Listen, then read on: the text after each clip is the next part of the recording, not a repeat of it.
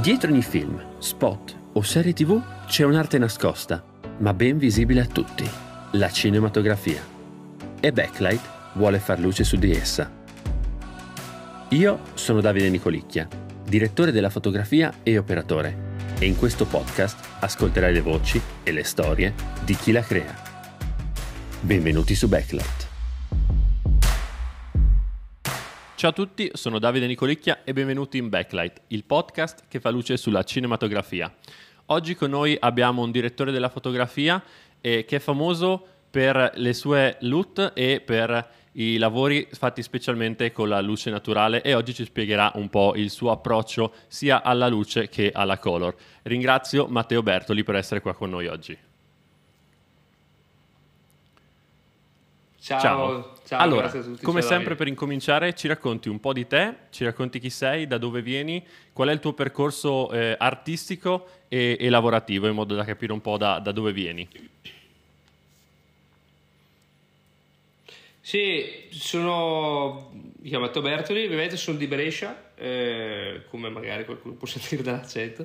Eh, no, poi in realtà ho, ho studiato la Cattolica, ho fatto lo- quello che si chiamava, penso si chiama ancora STARS, a Brescia, che è Scienze, Tecnologia, Arte e Spettacolo, mi sono laureato, classici tre anni, ho aperto la mia partita IVA in Italia nel gennaio 2012, una vita fa, che poi è durata un anno e da lì poi diciamo un po' vedevo mio padre che disperato anche lui partita IVA, un po' le tasse, la burocrazia, un po' che sai, si pensa sempre che l'Italia insomma è cioè no, tutti vogliono sempre andare all'estero provare a fare quella strada lì e volevo farlo anch'io e ci ho avuto un'occasione diciamo appena dopo la laurea di, di andare a fare un, un piccolissimo film proprio una roba super indipendente eh, a New Orleans diciamo e, ma più che altro ero lì proprio ad assistere ho fatto un po' behind the scene un po' second unit.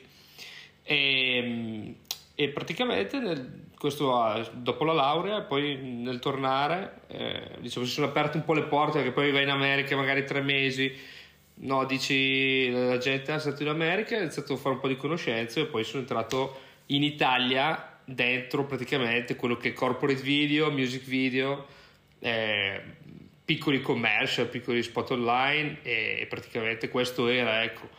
Quindi è iniziata un po', un po' così dopo un anno di, parti- di partita IVA, quindi a ottobre 2013 ho detto basta, dobbiamo andare via e, e- e siamo- abbiamo provato ad andare in America perché poi andare in America non è così semplice, è un processo che poi io ci ho messo alla fine tre anni per, per portare a termine, quindi sono stato in America, ho provato, ho visto, ho speso un sacco di soldi, eh, ho fatto un po' di conoscenze là sempre nell'ambito music video, poi ho provato Investor Visa, negato, tu- eh, il, il B2 che è quello che facevi sei mesi, negato.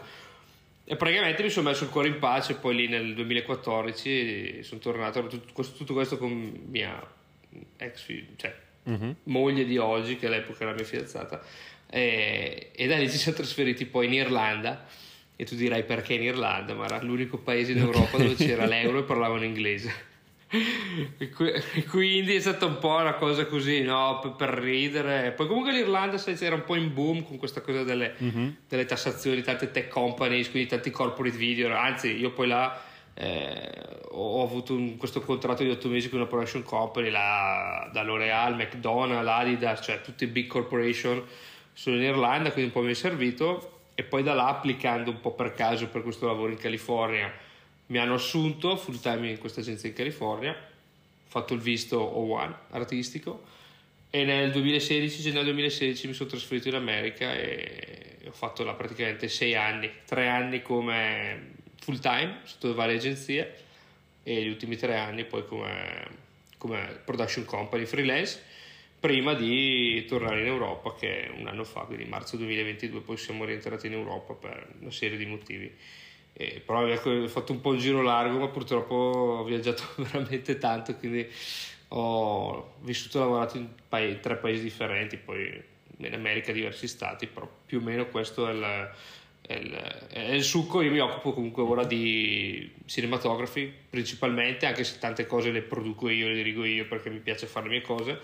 eh, faccio commercial, piccoli documentari, ho fatto due feature films, eh, uno che era ancora su Amazon Prime e, e poi YouTube come, come, appunto dicevi prima abbiamo lanciato anche delle, dei prodotti digitali e questo diciamo un po' quello che faccio. Quindi YouTube è roba abbastanza piccola, diciamo, voglio stare un po' nel medio piccolo, non, non mi interessa più, diciamo.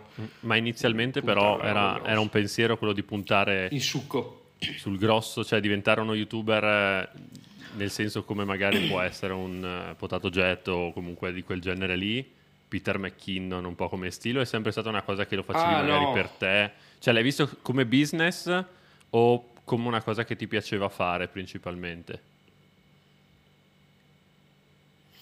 No, io intendevo big a livello proprio di direttore fotografia. Ah, ok. Quindi okay. magari fare commercio come Mercedes, che poi l'ho fatto, vabbè, però roba grossa a livello di fotografia. YouTube è comunque...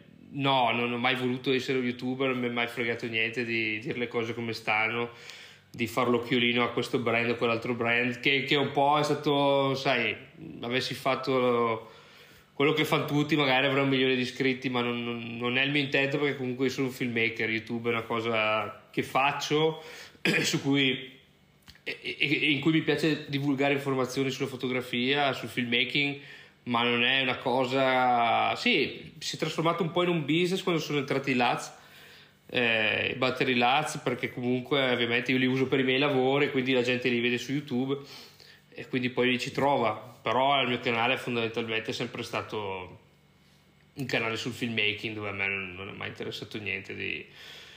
Cioè poi io ho la mia opinione che mm-hmm. o fai lo youtuber o sei un filmmaker. Eh, di, fil- di, veri direttori della fotografia su YouTube ce ne sono forse non, non so perché non, non, io su YouTube seguo tutto tranne che il filmmaking, magari guardo qualche camera test.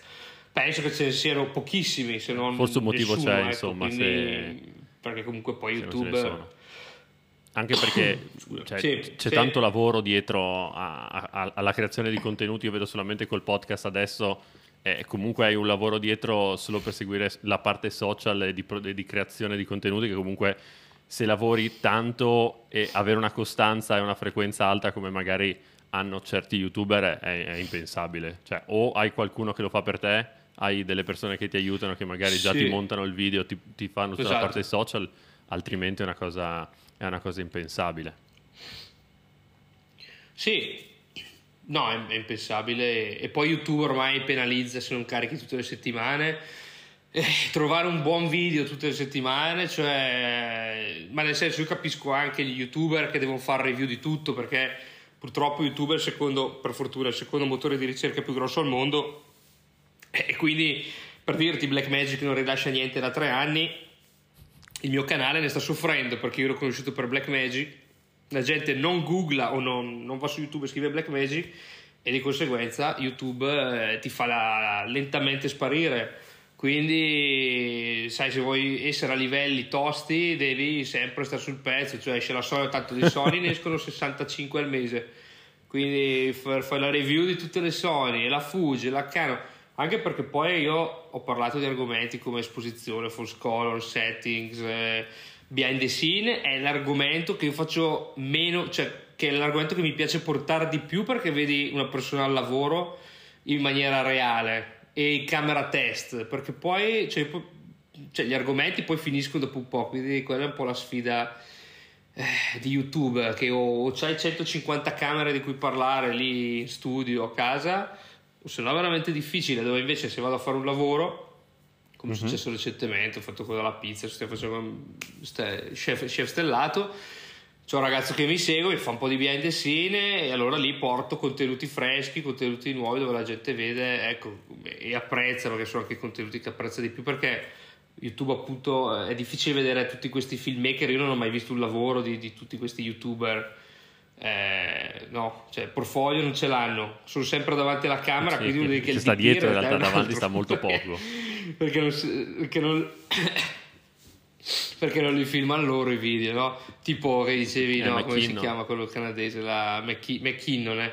Cioè, io non ho visto mai niente di lui e penso di non essere solo. e quindi è sempre mm-hmm. davanti alla camera. È un grande attore, ah, un bel carisma, un grande personaggio, però. no? Ma no, chiamarlo di più. Era un fotografo, quindi nel senso magari le foto sicuro. sicuramente le ha, e il background fotografico ce l'ha e l'estetica ce l'ha, però da lì a dire esatto. sono direttore della fotografia o comunque pro- produrre una, un, un, un, corto, una serie, no. un, un, film, un, un prodotto no. insomma di un certo livello è, è un'altra è un'altra cosa. Hai ascoltato Backlight, il podcast che fa luce sulla cinematografia. I nuovi episodi escono martedì e venerdì. Le interviste sono divise in tre episodi brevi più l'episodio completo, che puoi anche seguire in versione video su YouTube. Ci vediamo al prossimo episodio.